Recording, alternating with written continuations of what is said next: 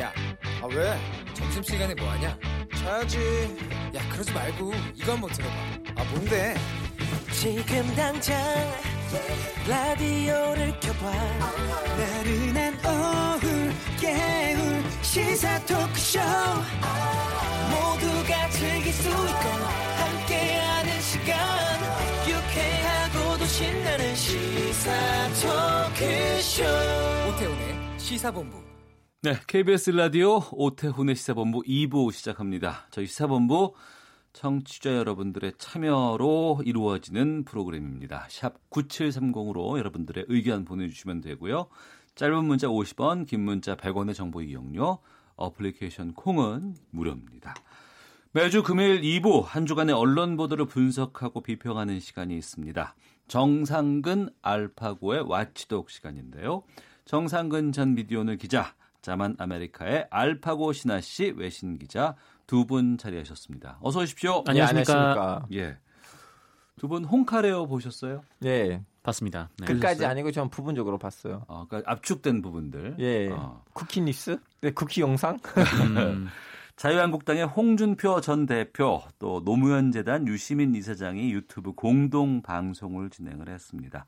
양쪽 진영을 대표하는 논객이자 또 유력 대선 주자로 꼽히는 분들이죠. 아, 잠깐만. 어. 홍준표 대표가 지금 유력 대선 주자로 아, 저에게 그거 묻지 마시고요. 자, 정상근 기자. 청취자 여러분들께 이 네. 홍카레오에서 어떤 일들이 있었는지 좀 소개해 주세요. 네, 그러니까 뭐 이 보수 그리고 뭐 진보 진영에서 뭐 많은 독자들을 보유하고 있는 이두 네. 사람이 일종의 토론 방송의 협 어, 토론 형태의 이 합동 방송을 한 건데요. 예, 각자 다섯 개씩 주제를 정하고 뭐 그 주제에 맞는 토론을 뭐 벌였습니다. 이 주제는 이 홍준표 전 대표가 뭐 민생 경제, 뭐 패스트트랙, 뭐 한반도 안보, 뭐 노동개혁, 갈등과 분열 이런 것들을 제시를 했고 그 유시민 이사장은 양극화, 뭐 뉴스메이크, 뭐 리더, 보수와 진보, 정치를 제시를 했었습니다. 이 토론은 한 3시간여 동안 진행이 됐고요. 뭐 네. 생방송은 아니었고 음, 이후에 편집본으로 각각 이 홍카콜라와 알릴레오에 올라갔습니다. 예. 어, 월요일에 이게 나왔으니까 네. 지금 한 5일도 채 안 된 거거든요. 근데 지금 유튜브에서 조회수가 400만 회를 지금 바라보고 있다고 합니다. 음. 알파 오 기자는 이 홍카레오를 왜 챙겨 보신 거예요? 아니 이제 지금 다들 고등학교, 중학교 다녔잖아요. 음. 어, 자기 판에서 제일 대빵 남자 두 명 아니면 제일 대빵 여자 두 명이 싸울 때는 다들 네. 이렇게 뭐지 팝콘을 틀어서 먹으면서 그 싸움을 지켜보잖아요. 말리지 않고. 지금 그런 기분이 아닌가요? 다들 어. 그 기분으로 봤던 거 아니었어요? 음, 그러니까 기대도 많았고 또 어떤 일들이 벌어질까에 대한 궁금증도 꽤 있었고 네. 음. 그리고 앞서 말씀하셨던 것처럼 홍준표, 유시민이라는 두 진영을 대표하는 인물들의 만남인데 근데 사실은 저는 개인적으로 유시민 이사장님보다는 네. 헌중표 전 대표의 기대를 걸고 봤거든요. 왜냐하면 유시, 에, 유시민 이사장님이 예전에 정원책 변호사님이랑 도 이제 설전 때는 이렇게 붙은 적이 많았기 때문에 네. 아 이분이 보스랑 붙으면 이런 음. 식의 대화한다는 거를 이미 알고 있었어요. 아, 예전에 예, 챙겨봤게. 예. 어. 근데 홍준표 전 대표님에 대해서 그러한 데이터가 없었거든요. 그렇죠. 네. 그래서 어떻게 보면 저는 홍준표 대표를 보려고 이 방송을 챙겨봤어요. 음. 음. 저희가 오늘 이 와치독에서 이 부분을 다루는 것은 그 안에서 어떤 일들이 벌어졌고 어떤 내용이 있었냐 보다는 이렇게 그 양 진영을 대표하는 인물들이 만나서 합동 방송을 하는데 네. 이게 전에 같았으면은 이제 일반 그냥 뭐 지상파 방송이라든가 아니면 종편이라든가 이런 데 나와서 자리를 깔아드리면 와서 이제 스튜디오에서 하는 형식인데 네. 지금 이건 그게 아니고 유튜브를 각자 어, 알릴레오와 홍카콜라 하시고 음. 이게 또 하나의 또 새로운 곳에 와서 이 방송이 나갔단 말이에요. 유튜브 방송으로. 이 의미를 어떻게 우리가 봐야 될까요? 궁금증이 좀 있는 거예요. 제가 먼저 들어갈까요, 선배님? 네, 그러시죠. 그럼 여기 지금 진짜 그 성격이 너무 달라요. 예전에는 방송국에서 특히 이렇게 KBS 먼저 하고 그 다음엔 다른 지상파들 따라하는 그런 현식이었는데 네. 그럴 때는 그 방송국의 MC가 어. 그 재판 아니 어떻게 보면 심판 역할 하잖아요. 예, 예. 그럴 땐 정치인들이 음. 저격수로 나와야 돼요. 저격수. 왜냐하면 어차피 거기 심판이 있으니까 어. 심판이 말리지 않는 선에서 예. 나는 공격적으로 나와야 돼요. 근데 음. 이런 유, 유튜브 방송 때는 음. 저격수로 나오면서도 동시에는 페이플러를 해야 돼요. 왜냐하면 어. 거긴 심판이 없어요. 예. 그래서 동시에는 아 끝까지 들어야 되고 상대방한테 존중해야 되는 그 모습들을 음. 다 하면서도 자기네 주장을 강력하게 그 챙겨줘야 됐는데 네. 어떻게 보면 방송국에서 할 수 있는 논쟁보다 더 힘든 논쟁의 형태라고 저거 보고 있어요. 아, 왜냐하면 오히려 더 힘들다. 그렇죠. 어. 상대방한테 공격, 공격을 하면서도 상대방을 챙겨줘야 되는 어. 형태의 방송이에요. 이런 방송이. 예. 그래서 저는 너무 의미 있다고 생각했어요. 어. 음. 그러니까 심판의 역할을 하셨는지는 모르겠지만 변상욱 CBS 그 기자 이전 CBS 기자가 네, 네. 어, 와 사회를 이제 보셨죠 봤죠. 진행을 음. 해- 이제 했었는데 아, 정상훈 기자는 어떻게 보셨어요? 음, 뭐 저는 좀 이렇게 봤습니다. 그러니까 이전에 아까 말씀하셨듯이 이제 예전에는 이제 지상파에서 혹은 이제 뭐 다른 뭐 이제 방송사에서 이제 판을 음. 깔아주면 거기에 이제 양측의 선수들이 입장을 해서 여기서 토론을 하는 좀 그런 형식이었는데 네. 그러다 보니까 뭐 지면도 그렇고 그러니까 음. 뭐 신문도 그렇고 뭐 방송도 그렇고 이 지면의 제한이 있고 시간의 제한이 있잖아요. 그래서 그렇죠. 네. 이 정해놓은 시간이 있고 또 음. 정해놓은 주제가 있고 뭐 그러다 보니까 그 안에서 좀 왔다 갔다 하다 보니까 좀 이렇게 다소 이렇게 정제가 되지 못한 발언들이 뭐이 정제가 되지 못했다는 건 비속어라는 게 아니라 음. 그러니까 주장을 자기 주장을 충분하게 하지 못, 뭐, 하지 못했다거나 뭐 이런 일들이 있었는데 네. 이거 같은 경우는 이제 유튜브를 통해서 하고 이 유튜브에는 뭐 시간이나 주제에 한정이 없는 거니까 여기서는 좀 자유롭게 또 토론할 수 있고 뭐 그 부분에 또 많은 사람들이 또 다양한 얘기를 하는데 또 관심을 또 기울일 수 있었던 것 같아요. 어. 그러네요. 그러니까 이 시사본부도 편성 시간이 있고 네. 딱그 시간에 제약이 있기 때문에 한참 얘기를 하려고 하다가도 아이고 오늘의 시사 아, 이 시간 관계상 마치겠습니다라고 얘기를 하는데 팟캐스트라든가 이런 쪽에서는 그거 없이 계속 갈 수도 있는 거 아니에요? 그러게요. 그래서 이 오태훈의 시사본부를 팟캐스트로 해야 되고 특히 그 안에는 정상근무 알파고 워치더그는 제일 길게 하면 얼마나 재미있을래나라는 궁금증이 있습니다. 아 궁금증인가요? 에, 뭐 물론 뭐 욕심도 있고요. 저는 짧게 하고 싶어요 저는. 그렇군요. 외국의 사례가 좀 궁금합니다. 기성 언론과 SS 미디어를 막론, SNS 미디어를 막론하고 공론회장, 네. 소통회장들이 뭐좀 많이 형성이 돼 있었나요? 선생님 저는 4년 더 4년 전에 아직도 터키 언론에 여기 대표로서 일했을 때는 네. 에, 저는 파파이즈를 아시죠? 음. 파파이즈, 네. 예, 파파이즈 그, 그 김호준 선배가 하는 네 네. 한겨레 일하는 그 유튜브 채널 안에서 자기네 권하고 있었고요. 낙범수 다음에 나왔던. 그렇죠, 그렇죠. 예, 예, 근데 예. 그 파파이즈를 보시면 거기서 이렇게 시청자들이 거기까지 찾아와요. 방청객이죠. 음. 거기 그 유튜브에 자주 오는 거예요. 그래서 그 영상 찍고 올려주면 네. 하루 안에는 몇십만 명이 보게 돼요. 음. 저는 그때는 그 현상이 너무 너무나 신기한 거였어요. 4년 전에 있었던 일인데 그걸 제가 기사를 냈거든요. 예, 예. 한국에서 음. 정치 토론 방송이 네. 텔레비에 안 나오고 음. 오직 유튜브에 나오는데 업로드 되는 날에는 몇십만 명이 보고 있고 그리고 그 방송을 유튜브로 보진 보는 건 좀 그러니까 음. 현장까지 자주 오는 방청객까지 있다고 이렇게 썼는데 다들 아 한국에서 이 유튜브는 음. 뉴스 제공, 뉴스 방송에 있어서 너무나 큰 자리를 잡고 있다는 이렇게 좀 결론이 나왔는데 무슨 말이냐면 네. 유튜브는 뉴스 시사 뉴스하고 시사를 다루는 데 있어서 음. 한국만큼 큰 자리를 잡는 나라가 없을 거라고 저는 보고 있어요. 아, 오히려 유튜브의 정치적으로 파장이라든가 영향력은 대한민국이 가장 크다. 그렇죠. 어. 보세요. 남 에, 박근혜 대통령이 그 문제가 터질 때는 제일 먼저 어디에다가 인터뷰를 했어요. 유튜브 채널이었잖아요. 정기전 뉴스. 아, 예, 방송국 예. 아니었어요. 어. 한국만큼은 아닐 거라고 저는 봐요. 딴 나라는 한국만큼은 안 될 거라고 보고 있어요. 예. 정상훈 기자는요. 이게 그러다 보니까 좀 뭐랄까 지금 일종의 좀 양극화되는 현상들이 좀 일어나는데, 그러니까 이런 거죠. 그러니까 알릴레오를 구독하는 분들은 홍카콜라를 보기에 굉장히 좀 네. 거북스러워하시는 거고, 음. 반면에 또 홍카콜라를 구독하는 분들은 또 알릴레오를 보기에 굉장히 좀 안 좋게 보는 성향이 있는 거죠. 그러네요. 그러니까 독자의 좀 진영이 나뉘어져 있네요. 네, 그러니까 예. 충분히 뭐 그 안에서 좀 다양한 그 뭐 형식으로 여러 가지 얘기를 할 수 있지만 음. 그게 일단 뭐 이렇게 진행자나 아니면 이제 그 독자들의 성향에 따라서 갈리다 보니까 네. 좀 이렇게 서로의 얘기를 잘 안 듣고 이제 확증 편향이 좀 더 확대돼가는 좀 그런 현상들이 좀 있었는데 음. 이번에 좀 주목됐던 이유 중에 하나도 이 알릴레오와 이제 홍카콜라가 같이 합동 방송을 했다라는 거죠. 음. 그러니까 여기에 뭐 어떤 사람들이 아 그 뭐 유시민 이사장의 말이 맞아서 내가 홍준표 이사장에서 유시민 아니 홍준표 대표에서 유시민 이사장으로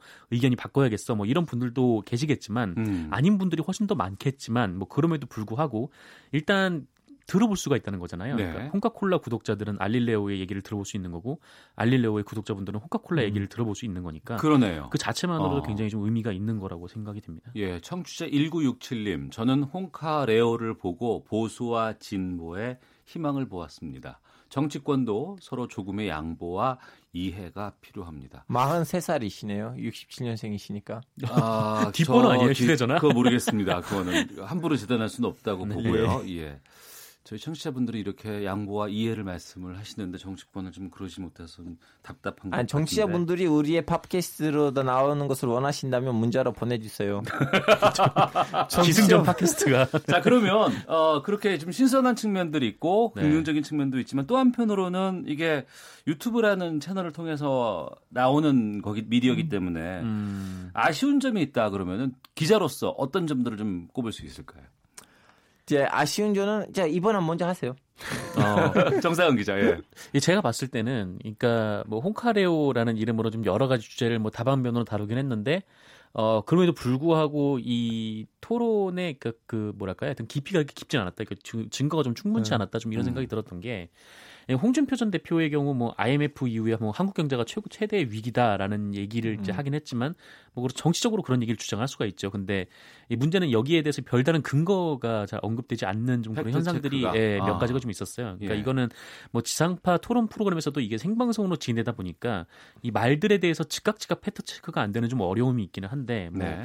이 유튜브에서 뭐 얘기를 나누는 것도 뭐 결과적으로 보면 좀 그렇지 않았나 해서 뭐양뭐 채널에서 뭐 다시 한번 만나서 합동으로 하든 뭐 아니면은 뭐 지상파를 통해서 뭐 이렇게 하든 얘기를 했던 거에 대해서 일종의 이제 AS가 좀 더 필요하지 않나 뭐 네. 그런 생각은 들었습니다. 아, 2탄 정도가 있었으면 좋겠다. 네, 그러니까 아. 예전에 그 했던 그 즉시에서 팩트 체크를 하지 못했던 것들을 예. 다시 한번 좀 얘기를 해볼 수 있는 뭐 그런 것들이 좀 필요하지 않나. 예. 네. 알파고 기자. 이제 아쉬운 것보다는 제가 이 생각을 했어요. 이 방송이 과연 누구한테 도움이 되느냐. 음. 지금 어, 유시민 이사장님이 오래전부터는 오케이 그, 진보에서는 좀 약간 극진보이지만 동시에도 논리적으로 우파란 대화를 할 수 있는 진보다라는 그 이미지가 있었는데 이번에 그렇게 그 이미지가 그냥 재확인될 뿐인데 음. 홍준표 대표 전 대표에 대해서 인식이 극보수이고 진보란 대화를 할 사람이 아니다라는 식으로 그런 이미지가 있었는데 네. 그 이미지가 이번에 깨진 거고 어. 내가 그렇게 극단적인 사람은 아니야. 나 이렇게 진보라 이렇게 웃으면서 얘기할 수 있는 사람이라는 이미지가 강해됐거든요. 그래서 예, 예. 이 방송이 헌준표 전 대표한테 큰 도움이 됐다고 저는 봐요. 근데 음. 안타깝게도 이 홍카콜라에는 원래 이제 그 알릴레오에 올라왔던 네. 것보다 한 12분 정도가 잘려서 올라왔는데 네. 이 잘린 내용이 그 이른바 이제 뭐, 뭐 노무현 전 대통령에 대한 홍준표 대표의 이제 그 호평이라든지 어. 예. 이런 부분이 좀 잘려 있어가지고 아, 예. 그 정도 꼼수를 뿌려야 돼요. 큰 기대를 하시면 안 돼요. 기대를 했다기보다는 다 같이 똑같이 올리기로 했었는데 그게 잘안 아, 맞은 것 같습니다. 그건 어디서 편집을 한 거예요? 그거는 이제 각자 네, 채널. 그 똑같은 그 영상을 딱 찍고 음. 대신 이제 편집은 각자가 알아서 하기로 했는데 아. 근데 대신 그 영상은 뭐 그렇게 내용적으로는 편집이 없이 올리되 음. 이제 좀 시선 처리라든지 뭐 이런 네. 것들만 좀 편집하기로 했다라고 들었거든요. 근데 음. 12분이 또 짧아졌더라고요. 알겠습니다. 아니, 이제 이런 터키 속담이 있어요. 장보러 그 시장에 네. 보리밥 사러 갔는데 집, 집에 있는 백미살을 잃으면 안 된다. 음. 그래서 음. 조금 중도파의 표를 끌어당기려고 했는데 이미 확보하는 보수 표를 잃으면 안 되죠. 음. 그래서 그 20분을 잘라내는 건 어떻게 보면 합리적인 선택이 아닐까 싶어요. 알겠습니다. 이상한 결론으로 넘어갔네. 정상근 전 비디오널 기자 그리고 알파고 신하시 외신 기자와 함께 한 주간의 미디어 비평하고 있습니다. 다음 주제로 좀 넘어가 보겠습니다. 조선일보의 5월 31일자 일면 김영철은 노역형, 김혁철은 총살 이런 제목의 기사가 오보 논란에 휩싸였습니다. 그리고 조선일보의 북한 관련 오보 논란은 이번이 처음이 또 아닙니다. 유독 오보 논란이 북한 관련 보도에서 자주 불거지는 이유를 와치독에서 좀 짚어보도록 하겠습니다. 저는 이거 너무 웃으면서 봤어요. 음, 잠시만요. 정상은 기자가 먼저 이 오보 내용부터 정리를 좀 해주시죠. 네, 그러니까 조선일보가 지난달 31일자 그 일면 기사를 통해서 보도를 했는데 이 김혁철이 지난 3월 그 외무성 간부 4명과 함께 어, 처형당했다라는 음. 북한 소식통의 말을 전했습니다. 그러면서 어, 노동당 터- 통일전선 부장인 김영철 당 부위원장은 이 자강도에서 혁명화 교육, 그러니까 이 강제 노동 및 사상 교육을 받고 있다. 네. 숙청을 당했다라고 전했고요. 음. 어, 그리고 김여정 노동당 제1부부장도 뭐 근신 처분을 받고 있다 이렇게 보도를 했었습니다. 네. 어, 그런데 이 김영철 부위원장이 최근 이 김정은 북한 국무위원장과 이 공연장에 함께 모습을 드러냈고 또 어제는 이 김여정 부부장의 활동 소식이 전해지기도 했고요. 또 최근에 지난 4월까지 이 김혁철 대북 특별 대표가 공식 행사에 참석한 정황도 네, 음. 드러났습니다. 그래서 모두 오보로 네, 드러난 셈입니다. 네. 우리 알파고 기자가 또 아시는 분이 좀 많이 계시잖아요. 아니 제 보기엔 이거는 조선일보의 잘못보다는 네. 북한이 유도하는 것 같아요. 북한이 유도한다? 그렇지 않을까 싶어요. 왜냐하면 어. 자꾸 이렇게 그 조선일보에서 그 북한에 있는 고위급 인사들이 숙정 당하느냐 안 하느냐를 네. 그 뭐, 언론에 어느 정도 나오느냐를 가지고 추측을 하면서 내잖아요. 음. 그래서 북한 행정이 이렇게 하지 않았을까 싶어요. 야 영철 동무 너 당분간 텔레비 나오지 마. 조선일보 어떻게 할 건지 뜨고 보자. 이런 일이 일어나지 않았을까 싶어요. 어. 일부러 트롤리 트롤 시키는 거 아니냐. 아. 북한 행정이 우리 그러니까 뭐 근거가 있는 건 아니고 그냥 추측하시는 네, 거죠? 추측하는 거예요. 아, 아. 네, 설령 북한이 그런 의도로 했다라고 하더라도 조선일보가 이렇게 별 근거 없이 그게 받아 쓸 수는 없는 얘기죠. 받아 쓰는 게 음. 아니라 그냥 아, 만들어낸 근데 얘기를 하는 솔직히 거죠. 말하자면 좀 전문적으로 풀어서 얘기를 하자면 네. 물론 조선일보는 너무 지나치게 그 북한에 있는 이러한 좀 숙청이나 그걸 기사를 내는 그런 성향이 있지만 동시에도 북한에 대해서 기사를 쓸 때 fact check가 너무 힘드니까 음. 아니 우리한테 이런 제보가 왔는데 아니면 이런 소식이 왔는데 네. 아, 이거 내야 되나 말아야 되나 어. 근데 이건 내면 너무 좋은 기사인데 네. 그래서 fact check가 너무 힘드니까 어. 북한에 대해서 기사를 쓸 때 오버가 일어날 수밖에 없는 구도고 어. 물론 비교 대상이 아니지만 네. 그래서 지금 이 방송을 혹시나 북한 간첩 형님들 들으시면 기분은 나빠하지 마세요. 중동에서도 우리는 알카이다나 아니면 IS에 대해서 기사를 쓸때 예. 자꾸 이렇게 오버들 많이 나왔어요. 왜냐하면 어. 취재할 수가 없잖아요. 음. 그 들어가지 취재 영역이 못하니까. 아닌 곳이니까. 예, 예, 예. 어. 그런데 그렇다고 하더라도 네.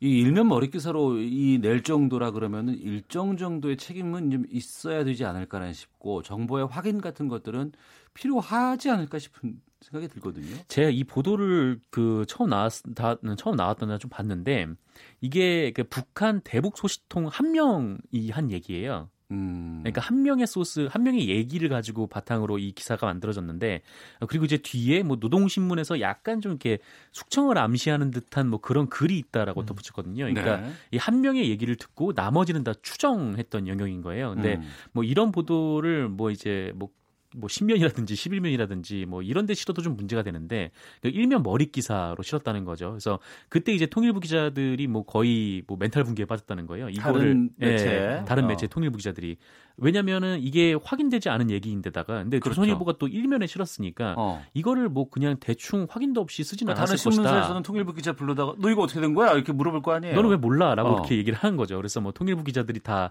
뭐 혼란에 빠졌다 뭐 그런 얘기도 전해졌었는데 네. 이거는 뭐 사실상 이렇게 보도를 할 수는 없는 거죠. 그러니까 최소한 뭐 북한에 직접 확인이 안 되더라도 음. 그러니까 우리 통일부라든지 아니면 우리 당국 쪽의 얘기를 한번 들어보고 쓸 필요는 있었다. 근데 아. 그 작업마저 지금 하지 않았다라는 네, 결론을 문제가 있는 것 같아요. 일면지의 편집장의 문제라고 치고 아니요, 전 일면상의 편집의 문제도 아니라고 생각하고 이 음. 기사가 나왔다는 것 자체가 굉장히 좀 음. 부적절하다. 예, 왜냐하면은 뭐 확인되면은 당연히 쓸 수 있는 기사인데 네. 예, 확인이 안 됐으니까요. 그러니까 이게 또 이- 처음이면 모르겠는데 그 전에 뭐 86년 한참 됐네요. 이게 김일성 사망설 보도도 있었고 2013년 8월에 현송월 삼지연 관현악단장 총상 총살설 보도도 있었습니다. 정말 이 단순 실수가 라고 하기에는 조선일보 쪽에서 유독 좀 이런 그 특종성 오보가 꽤 있어요. 음. 저도 뭐 이렇게 추정해서 얘기를 하는 게 좀 적절한가 잘 모르겠지만, 근데 어쨌든 이 뭐 조선일보가 이 북한에 대한 모종의 적개심이 좀 있는 거 아닌가 음. 이런 좀 생각이 좀 들었던 게, 뭐 사실 이 선대인 방응모 회장, 그러니까 조선일보 초대 회장이었던 이제 방응모 회장이 이 납북된 경험이 있기도 하죠. 근데 뭐 그렇다고 하더라도 이 기사는 좀 팩트를 보도해야 되는 거 아닌가라는 생각이 드는데 네. 어 그리고 이제 북한 관련 그 북한과 관련된 좀 자극적인 보도가 사람들의 눈길을 끄는 측면은 분명히 있는 것 같아요. 또 그러다 보니까 이런 보도를 이어가는 것 같은데 뭐 이 역시 좀 저널리즘 윤리 측면에서는 좀 부적절한 행위 아닌가 좀 그렇게 생각이 됩니다. 댓글 네. 부탁드립니다 시기의 기사들이죠. 나 댓글 부탁드립니다. 시기 기사. 음. 근데 이러한 그 북한 관련된 확인되지 않은 정보들이 쏟아져 나오는 것은 정치적으로도 좀 좋지 않지 않을까 또 악용될 수 있는 소지가 있지 않을까라는 생각이 좀 들기도 해서 그럼 문제는 그거예요. 저는 이제 조선일보 그 TV 조선에서 출연한 적이 있어서 좀 약간 그쪽 분위기를 어느 정도 마신 적이 있는데요. 네. 거기서 지금 북 이제 북한 탈북민들을 가지고 방송도 많이 찍었고 음. 거기 진짜 북한이랑 연결하고 있는 사람들 많아요. 예. 그래서 소식으로 따져보면 그 제보가 많이 들어오는 데는 조선일보가 맞아요. 음. 근데 이제 거기서는 그 제보들 아니면 그 소식들을 제대로 필터링 해야 되는데 네. 필터링에 있어서 좀 약간 큰 문제가 있는가 보죠. 음. 네. 이런 부분이 있을 때는 우리가 준용하는 게 이제 그 보도 제작 준칙이 있잖아요. 네. 네. 그렇습니다. 뭐 기자협회에서 관련된 보도 준칙을 만들었는데 이게 평화통일과 남북 화해 협력을 위한 보도 제작 준칙이라는 이름으로 나왔는데요. 이게 뭐 보도 준칙은 이 남북 긴장 해소 노력, 음. 외신 보도 신중 인용, 1차 자료 적극 활용, 뭐 각측 각종 이 추측 보도 지양, 그리고 사진과 화면 사용 절제 등 10가지로 이루어져 있고 또 국내외 관계자들이 무책임하게 유포하는 뭐 각종 설 등은 보도하지 않는다. 뭐 아. 이런 내용들이 나와 있습니다. 예. 이 관련된 내용과 관련해서 조선일보가 뭐 사과라든가 정정 보도 같은 게 나왔나요? 어 그런 적은 없고요. 예. 그 이번에 조선일보 같은 경우에도 뭐 오보가 확인됐을 때 나온 그 이후의 보도가 저는 좀 더 의아했는데, 그러니까 김영철 부위원장이 등장을 하니까 이 조선일보하고 TV조선에서 뭐라고 보도를 했냐면 숙청설이 돌고 있던 김영철이 건재한 모습으로 나타났다 이렇게 보도를 했어요. 어. 이 숙청설을 본인들이 얘기를 한 거잖아요. 예. 뭐 그런 것도 있고 이 과거 이 현송월 총살설이 나왔을 때도 이 조선일보나 TV조선이 이렇게 보도를 했는데 총살설이 돌고 있던 김여정이 건재함을 드러냈다. 아니, 음. 그 현송월이 건재함을 드러냈다. 뭐 이런 식으로 보도를 했었거든요. 그러니까 어, 그 설 본인들이 기사해놓고 마치 남이 한 일처럼 하는 것도 좀 부적절한 데다가 뭐 이렇게 뭐. 뭐 노역형을 또 받아도 다시 또 등장할 수 있다. 뭐 미국과 미국과 한국의 눈을 속이기 위해서 뭐 데려온 거다. 뭐 이렇게 또 하나의 추측 보도를 하는 것도 좀 굉장히 부적절한 행위 아닌가. 네, 네. 그렇게 생각이 됩니다. 알겠습니다. 할 말이 없어요. 저를 지켜보지 마세요. 예, 마치겠습니다.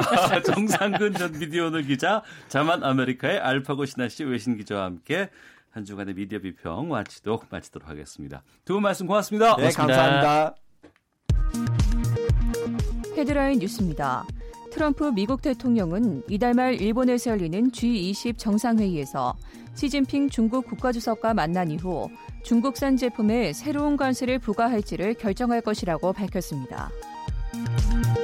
강경화 외교부 장관이 슬로바키아에서 열리는 외교장관 회의 참석을 계기로 페트르 시아르토 헝가리 외교장관을 만나 지속적인 수색 협조 요청과 함께 철저한 책임 규명을 강조할 계획입니다.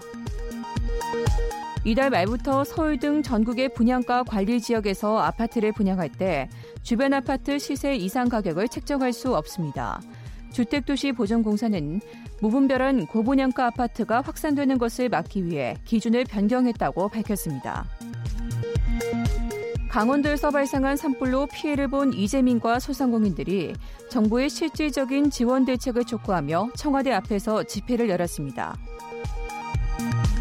인천에서 붉은 수돗물이 일주일 넘게 계속되는 가운데 인천시는 수질 피해가 정상화될 때까지 음용수 지원을 하겠다고 밝혔습니다. 지금까지 헤드라인 뉴스 정원 나였습니다. 이어서 기상청의 윤지수 씨 연결합니다. 네, 이어서 기- 미세먼지와 날씨 정보입니다. 지금 미세먼지 상황은 더할 나위 없이 좋습니다. 전국 대부분 지역 모두 좋은 단계를 보이고 있는데요. 내일도 나쁘지 않겠습니다. 보통이나 좋은 단계 이어가겠습니다. 다만 오존 상황은 조금 눈여겨봐야 되는데 대부분 지역은 오늘 보통 단계가 예상되지만 경상북도 지역은 나쁨 단계로 오존량이 좀 증가할 수 있다는 점 참고하시면 좋겠습니다. 한편 비는 서울을 비롯한 수도권 지역 또 서해안 일부 지역은 좀 비가 잦아 들었고 빗방울 정도만 떨어지고 있고요. 하지만 동쪽 지역을 중심으로 여전히 비가 내리는 곳이 많습니다. 오늘 남부지방을 통과하는 저기압의 영향 때문에 여전히 전국의 하늘이 흐린 가운데 비는 점차 그쳐갈 텐데 서해안 지역부터 그치기 시작해 오후에 대부분 그치겠습니다. 하지만 강원도 동해안 지역은 내일 새벽까지 이어지겠고요. 특히 강원 영동 지방, 경상북도 북부 동해안 지역은 여전히 호우특보가 내려져 있고 앞으로도 강한 비나 많은 비가 좀 더 내리겠습니다. 강풍도 좀 더 이어진다는 점 참고하시면 좋겠습니다. 이번 주말과 휴일은 전국적으로 가끔 구름이 많이 끼겠고 서울의 경우 낮 최고는 27도로 다시 더워지겠습니다. 지금 서울 기온은 21.7도, 습도는 73%입니다. 지금까지 날씨 정보였습니다. 다음은 이 시각 교통 상황 알아보겠습니다. KBS 교통정보센터의 이승미 씨입니다. 네, 이 시각 교통 상황입니다. 사고 소식이 잇따르고 있습니다. 경부고속도로 서울 방향인데요. 오산 나들목 조금 못 간 곳에서 화물차가 옆으로 넘어지는 사고가 났습니다. 1시간째 처리 작업이 계속되고 있습니다. 4, 5차로가 차단되고 있고요. 여파도 길어져서 안성분기점부터 8km 구간에서 속도 내기가 어렵습니다. 이후로는 달래내국에부터 반포까지 정체고요. 서울 외곽순환고속도로 구리에서 판교 일산 쪽으로 상일나들목 부근에 고장난 차 차량이 있어서 조심하셔야겠습니다. 이후 소래터널 출구 1차로에서 사고가 나서 막히고 있고요. 더 가서 장수부터 송내 쪽으로 밀리고 있습니다. 서울시내 내부순환로 성산 방향으로 연희램프와 성산램프 사이 3차로에서 승용차끼리 부딪힌 사고 나서 2차 사고 나지 않도록 조심하셔야겠고요. 올림픽대로 하남 쪽으로 영동대교 부근에 있던 고장난 차는 치워졌는데요. 반포대교부터 여전히 밀리고 있습니다. 강변북로 구리 쪽은 원효대교부터 반포대교까지 정체입니다. 합니다. KBS 교통정보센터였습니다.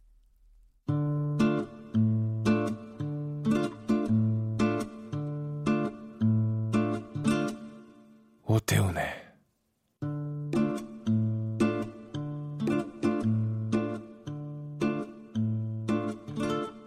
시사본부 북한에 대한 의료 지원과 같은 인도적인 지원 활동을 벌이고 있는 민간 단체가 있습니다. 24년 동안 이러한 활동을 해오고 있다고 하는데 유진벨 재단입니다. 아, 아시겠습니다만 북한은 현재 유엔 대북 제재가 이루어지고 있죠. 하지만 이 재단의 의료 지원은 지속적으로 이루어지고 있다고 하는데 정기적으로 북한을 방문한다고 하고요. 최근 방북 일정 마치고 돌아오셨습니다. 시사본부에서 유진벨 재단 인세반 회장 연결해서 재단 활동 또 최근 방북 내용에 대해서 말씀을 좀 나눠보겠습니다. 안녕하십니까? 안녕하십니까? 예. 유진벨 재단 정확히 어떤 일을 하는 곳인지부터 좀 여쭙겠습니다. 네. 그 우리는 결핵 퇴치, 결핵 치료만 합니다. 그 결핵 환자 중에서는 일반 결핵 약으로 치료가 가능한 환자들이 대부분이지만 그 일반 결핵 약에 대한 내성을 가지는 균, 그러니까 슈퍼 결핵을 앓고 있는 분들이 있어요. 그 우리는 그 어, 일반 결핵약보다 100배 이상 비싼 슈퍼 결핵 환자들에게 약, 뭐 진단 약을 공급해주는 기관입니다. 네. 어, 방송이 라디오라 참고로 말씀을 드립니다만 인세반 회장께서 미국인이시잖아요. 네. 예. 그렇습니다. 우리말을 참 잘하세요. 아, 잘 못해요. 잘 못합니다. 한국에 오신 지는 얼마나 되셨습니까? 네, 우리, 우리 부모님들이 남장로교 선교사들이었습니다. 그래서 부모님 따라 세살 때부터 한국에 살았고요. 네. 지금은 뭐 70, 70 가깝습니다. 아, 그러시군요. 그럼 부모님께서도 한국에서 계속 오랫동안 선교 활동으로 네. 거주를 하셨고, 예. 아, 그러셨군요. 북한의 결핵에는 어떤 일을 계기로 해서 관심을 갖게 되신 거예요, 그러면? 어, 제가 이제 유진벨 재단을 설립했을 때는 그 식량 문제가 제일 긴박했죠. 예, 1995년에. 예, 그래서 그 하- 미국에 사는 교민들을 그 돕는 기관으로 음. 식량 지원을 2년 하고 네, 그 북측에서 어 사실 보건성이 그 편지를 써가지고 음, 어, 배고픈 사람도 중요하지만 배고프면서 병든 사람도 더 도움이 필요하지 않습니까? 예. 그래서 결핵 퇴치를 그, 그 어, 지원을 요청을 했습니다. 음. 그래서 97년부터 네. 결핵 퇴치였습니다. 그럼 북한 쪽에서 요청을 한 거네요, 그러면? 그렇죠. 어. 우리는 여전히 뭐 한국에 오래 살았지만은 네. 사실 우리 우리 할머니 아버지 이름이 유진대였습니다. 그 예. 분도 한국에 선교 사업을 하시는데 어. 4대째 살지만은 외국인으로서는 손님이죠. 그래서 북쪽에 가서도 손님으로서 어, 그 사회에 요구하는 대로 말하자면 필요한 그 자리를 채워주는 것이 도리라 생각했습니다. 아, 그러셨군요. 북한도 정기적으로 가신다면서요? 네. 정기적인 방문은 1년에 두 번 하죠. 그 예. 결핵 환자들, 우리 다전해성 환자들은 18개월 약을 먹어야 되니까 그 일단 가서 진단하고 등록시키고 음. 어 6개월 후에 가서 또 약 주고 어 6개월마다 정확히 가면서 그 이 세신 환자들을 등록하고 등록된 환자의 점검하고 이제 그 치료 마신 사람들은 그 졸업식 시켜주고 이제 퇴원 시켜줍니다. 아, 그럼 완치가 되는 건가요? 그렇죠. 어. 그, 그 세계적으로 다제내성 사실 완치율이 그리 높지 않습니다. 예. 그, 그 선, 이 개발국에서도 마찬가지지만은 음. 평균 50%밖에 안 돼요. 그래서 아. 어떤 분들은 결핵, 뭐 공기로 전염되니까 이 전염된 암으로 보이는 사람들도 있어요. 예. 그러나 우리 환자들은 북한 의료진이 철저하게 관리하고 예. 그래서 우리 노력껏 약 관리를 하기 때문에 음. 그 회복률이 75% 정도 됩니다. 예. 그래서 최- 많이 부족하죠. 아. 최근에도 다녀오셨다면서요? 네. 우리 5월 어, 3주 동안 그 4월 말에서 5월 15일까지 예, 그 14일까지 있다가 왔습니다. 예. 몇 분이나 가십니까? 보통 가면? 한 10명에서 15명 어. 한다고 가죠. 예. 예. 북한에 지금 결핵을 앓고 있는 환자가 얼마나 될까요? 그런 통계는 정확한 게 없지만은 네. 그 최근까지 세계 보건기구가 그, 상, 그 관계에 있는 그 글로벌 펀드에서 일반 결핵 약 그러니까 이 결핵으로 진단되는 모든 환자들 약을 공급을 해줬거든요. 예. 그, 그 작년에 철수 선언을 했지만은 음. 올해 같으면은 진단된 환자가 약 13만 명이었습니다. 예. 그 대신 이제 그 중에서 일반 결핵약 가지고 치료가 안 되는 환자들이 4%인지 5%인지 6%인지 사실 확인하기가 힘들죠. 어. 그러면 약은 얼마나 갖고 가야 되는 거예요? 그럼 항상 가실 때마다? 그러니까 우리는 그 GeneXpert라는 그 유전자 검사기 15대를 그 미국 상무부 면허를 받고 네. 가지고 가서 환자 객담 가래 받고 음. 그 현장에서 검사하고 양성 나온 사람들은 이제 등록하는데 네. 1년마다 1200에서 300명 안팎으로 신환자를 등록하고 이제 그분들을 18개월 치료하죠. 어. 그러나 그러나 항상 약이 부족하기 때문에 네. 치료 필요한 사람 다는 등록시켜 치료 못하는 불행한 사실입니다. 네. 북한 스스로 뭐 약을 구할 수 있다거나 아니면은 그 치료할 수 있는 의사가 있는 것인지 아니면 어뭐 병동이라든가 장비 같은 것들은 잘 갖춰져 있을까 많이 궁금하거든요. 현장에서 보실 때는 어떠셨어요? 일단은 치료하고자 하는 의료진들은 많고요. 예. 그분들이 상당히 열심이고 물론 이제 다진해성 치료에 대한 그 교육도 이런 오리엔테이션도 필요하지만은 네.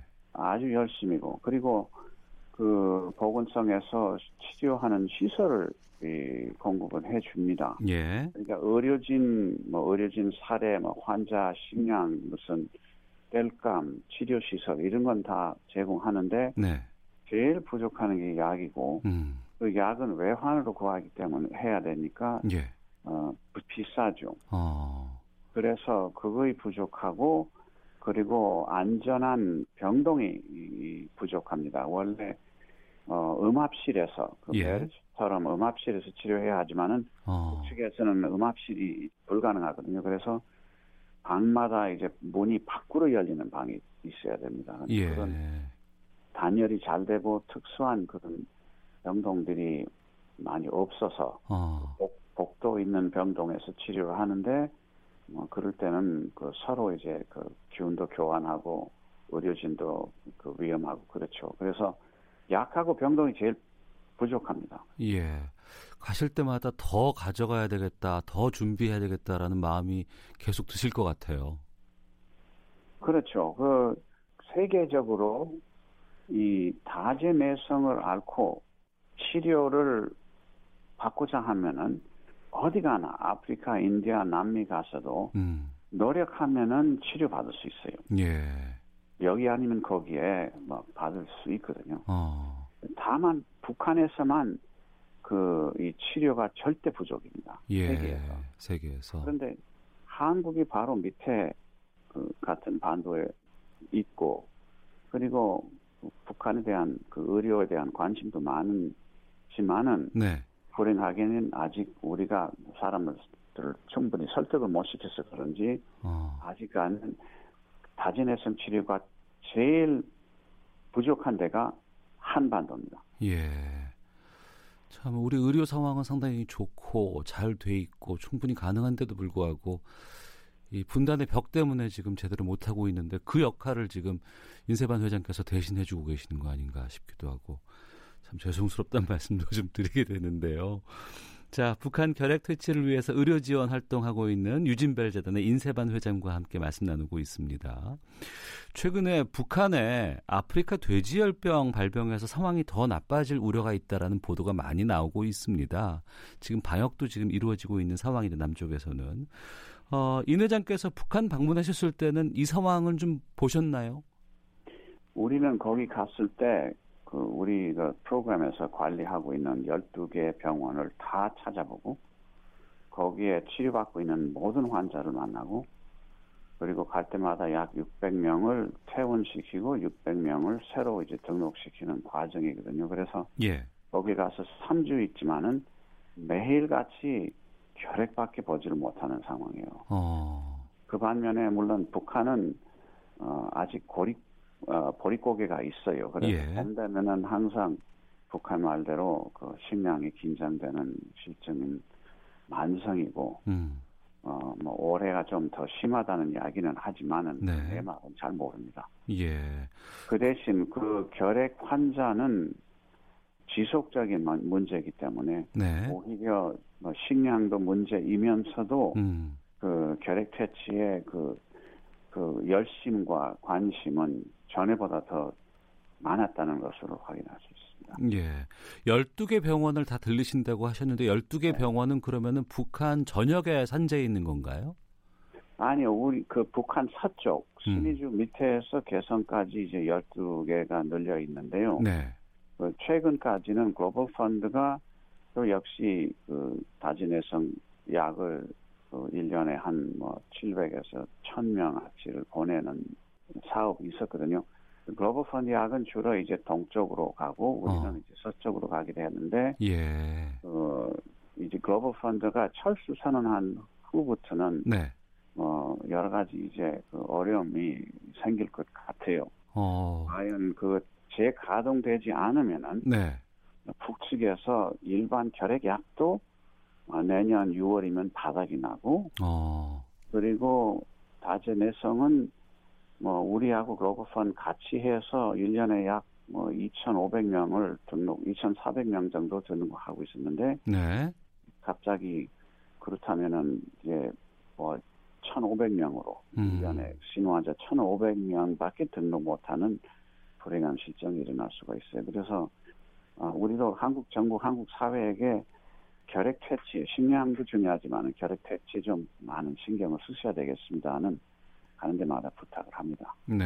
그 글로벌 펀드에서는 동쪽을 주로 담당을 했고 네. 유진벨 재단은 서쪽을 좀 담당하는 상황이었는데 글로벌 펀드가 지금 동쪽에 그 약을 공급하다가 지금 철수한 상황이라고 말씀하신 거네요. 네, 네. 예. 지금 유진벨 재단에서 이러한 결핵 퇴치에 들어가는 재원은 어떻게 마련을 하고 계세요? 우리의 후원금은요, 예. 그 주로 민간들 그리고 종교단체 이런 회사들이 이 중소기업 지원도 좀 받고 예. 80%는 이제 한국에서 모금이 되고요. 예. 그 20% 남은 20%는 거의 외국에 사는 한국 사람들이요. 어. 그래서 유진벨은 한국 그 민간 인들의 심부름하는 기관으로 생각하면 돼요. 우리가 민간 교류 통로라고 생각하는 게 제일 아마 정확할 겁니다. 네. 방송 들으시던 청취자분들께서 어 그럼 저도 같이 동참하고 싶습니다 하면은 유진벨 재단으로 홈페이지를 통해서 연락을 하면 되나요? 아, 그렇죠. 어. 다 나와 있습니다. 알겠습니다. 궁금한 것이 유엔의 대북 제재가 지금 있는데 이런 유진벨 재단의 활동은 제재 대상에는 포함이 안 되는 거죠? 일단 약하고 식량은 절대 포함이 안 돼요. 왜냐하면은 네. 응급 지원이라는 것. 그러니까 죽어가는 사람의 목숨을 구하는 지원은 언제나 제재에서 빠집니다. 예. 개발 지원은 걸립니다. 음. 그래서 우리가 약 보낸 것은 전혀 문제가 없었지만은 네. 이 특수한 그 병동 음. 그러니까 이제 그 어, 북한의 실정에 적합한 병동을 그 보내려고 이제 1년 뭐 몇 년 동안 실현을 했는데 네.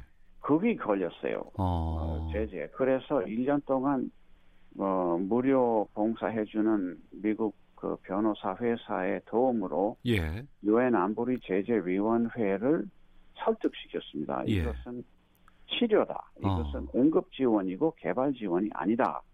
왜냐하면은 환자들은 이제 격리 수용을 해야 되기 때문에 네. 필요하다. 음. 이 이것만 설득하니까 이제는 병동도 보낼 수 있는 실정이에요. 그래서 우리는 지금 현재로서는 네. 제재 제한받은 건 없습니다. 예. 응급 지원이기 때문에. 예.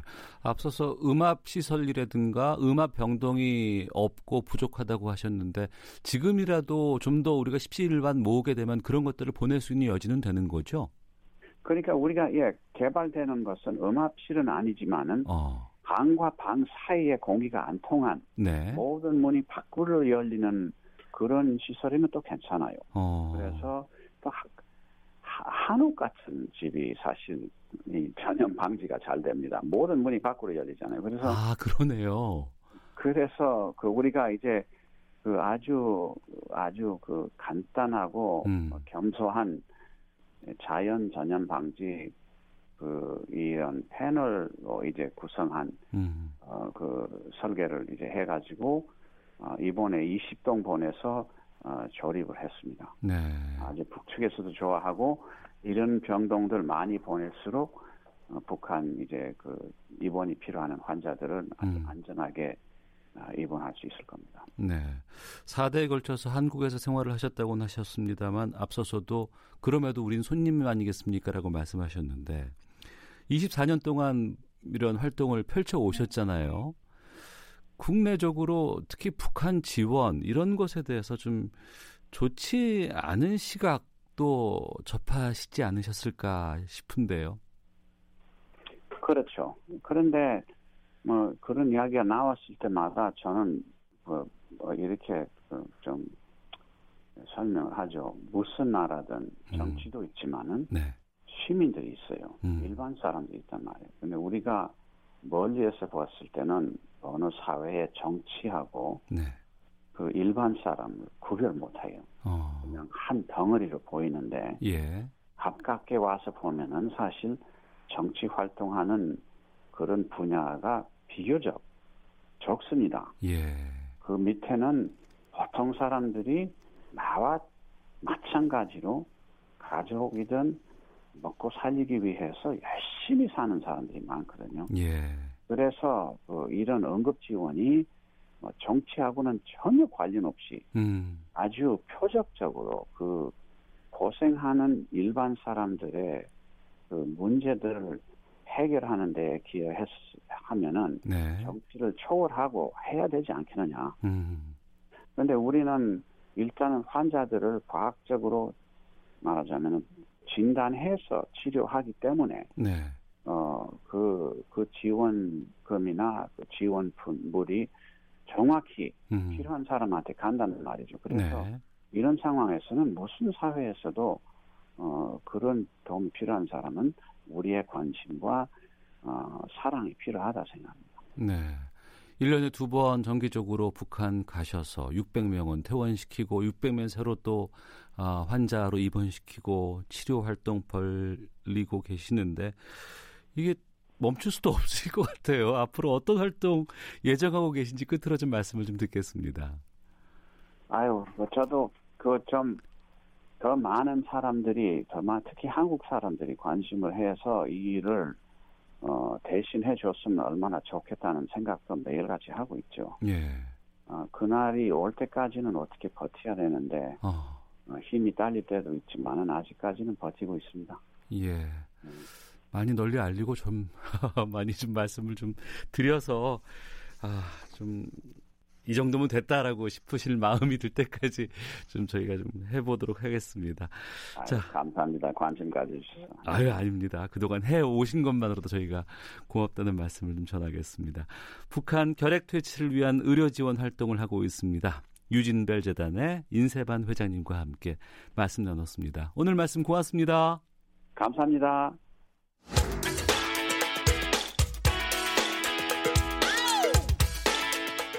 오태훈의 시사본부는 여러분의 소중한 의견을 기다립니다.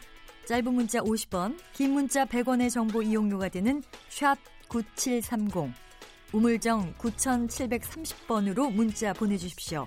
KBS 라디오 앱 콩은 무료입니다. KBS 라디오 오태훈의 시사본부. 지금 여러분은 대한민국 라디오 유일의 점심 시사 프로그램을 듣고 계십니다.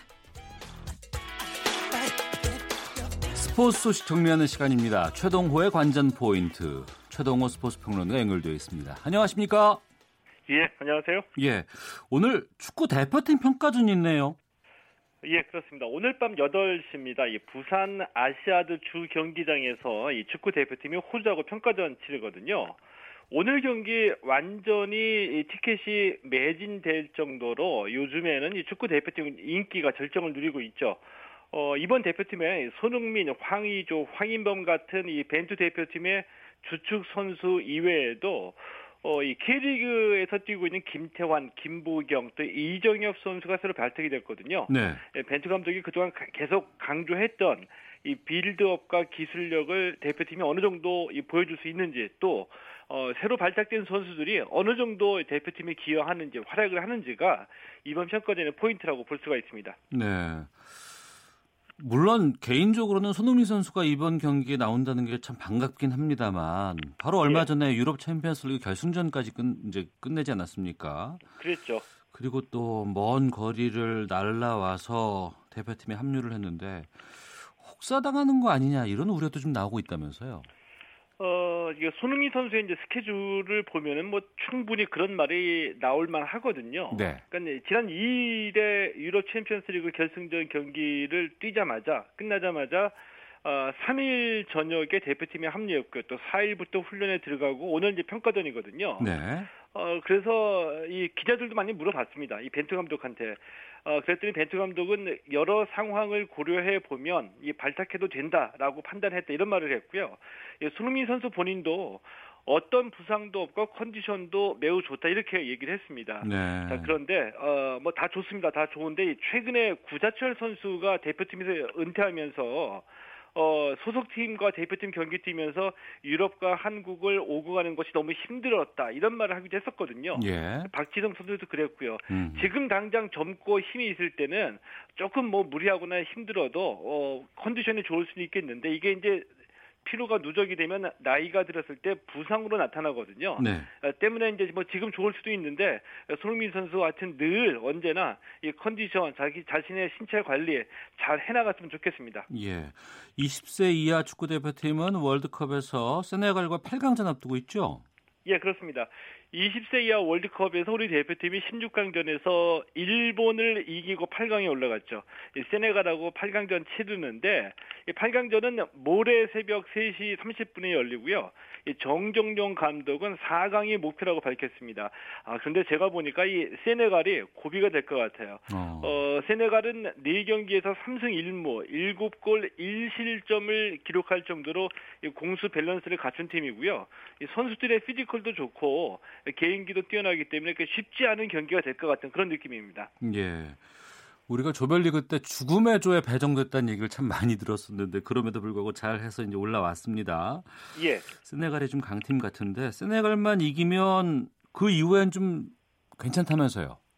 어, 예, 그렇습니다. 그래서 이 조별리그에선 죽음의 조였는데 이 죽음의 조에서 살아나니까 대진운이 좋다. 이제 이런 얘기가 나오거든요. 어, 그 예를 들면은 이 죽음의 조 아르헨티나, 포르투갈 같은 우승 후보랑 함께였는데 네. 여기서 살아남으니까 16강전은 일본 만났고요. 8강에서 세네갈인데 우리가 세네갈을 이기게 되면 4강전에서는 미국, 에콰도르전에서 이긴 팀하고 4강에서 만나게 되거든요. 예. 그런데 이 에콰도르는 우리가 이 월드컵 개막전에 평가전을 해본 팀입니다. 이때 우리가 1대 0으로 이겼고요. 음. 미국도 우리가 이렇게 넘기 힘든 팀이라고 보지는 않거든요. 예. 어, 때문에 이 8강전 고비만 잘 넘기면은 결승전까지도 올라갈 수 있다. 이런 어. 기대감이 지금 나오고 있는 겁니다. 예. 축구에서는 굵직한 이벤트가 많이 열리고 있는데 여자 축구 월드컵이 내일 새벽에 또 막을 올립니다. 예, 프랑스와 개막전 치르네요. 어, 예. 이 여자 축구 대표팀이 내일 막을 올리거든요. 이 프랑스 여자 월드컵, 이, 이 프랑스 여자 월드컵에서 홈팀이죠. 프랑스하고 이 공식 개막전을 치르게 됩니다. 경기 시각은 내일 새벽 4시고요. 이 여자 축구 대표팀이 2015년에 캐나다 월드컵에서 16강에 올라갔는데 이번 대회에서 2회 연속 16강에 도전하고요. A조에서 프랑스, 나이지리아, 노르웨이하고 어, 같은 조에 편성이 됐습니다. 어, 여자 축구가 2010년에 17세 이하 월드컵에서 우승했고요. 또 20세 이하 월드컵에서는 3위를 기록했는데 네. 이 당시 멤버들이 지금 대표팀의 주축을 이루고 있거든요. 어, 어, 좀 다른 시각으로 보면은 예, 그동안에 이 새로운 선수를 발굴하지 못했다 이렇게 볼 수도 있겠는데 또 긍정적으로 보면은 현 대표 현 대표팀의 이 선수 절반 정도가 월드컵을 한 차례 이상 경험했을 정도로 지금 대표팀이 조직력과 경험이 최고다. 이것이 최고의 강점이다. 이렇게 볼 수도 있겠죠. 네. 자, 그리고 스포츠 혁신위원회가 2차 권고문을 발표했습니다. 예. 학교 체육 정상화를 담고 있다고요?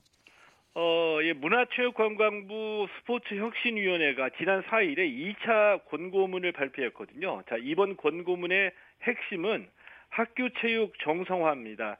자, 이를 위해서 혁신위원회가 학생 선수들의 학습권 보장, 아, 체육 특기자 제도 개편, 소년 체제를 확대 개편 같은 여섯 개 내용을 골자로 하고 있고요. 네. 어, 좀 구체적인 이행 방안을 보면은 정규 수업에는 절대적으로 참여를 해야 된다. 음. 주중 대회 개최는 금지한다. 합숙소 폐지한다. 그리고 이 최저학력 미달 선수는 대회 참가할 수 없다. 이런 내용의 제도 등이 담겨져 있습니다. 네.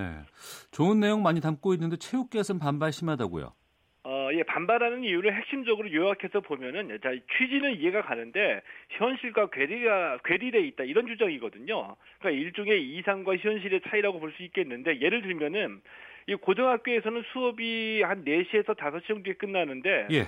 겨울철에는 해가 일찍 지니까 운동할 시간이 없다는 거죠. 자, 이러려고 하면 조명 시설이 있어야 되는데 조명 시설이 있는 학교가 몇 군데나 되느냐, 뭐 이런 얘기이거든요. 예. 어, 혁신위원회 안도 공감이 되고요. 현장의 반발도 나름 일리는 있다라고 봅니다. 자, 그렇다면 중요한 거는 가야 할 방향은 좀 대체적으로 공감이 이루어졌다라고 보기 때문에 네. 현장의 지도자와 학생들이 수용할 수 있도록 조금은 속도를 조절해보는 게 어떨까, 뭐 이런 생각이 들기도 합니다. 예, 고맙습니다. 예, 고맙습니다. 예, 시사본부 여기서 인사드리겠습니다. 안녕히 계십시오.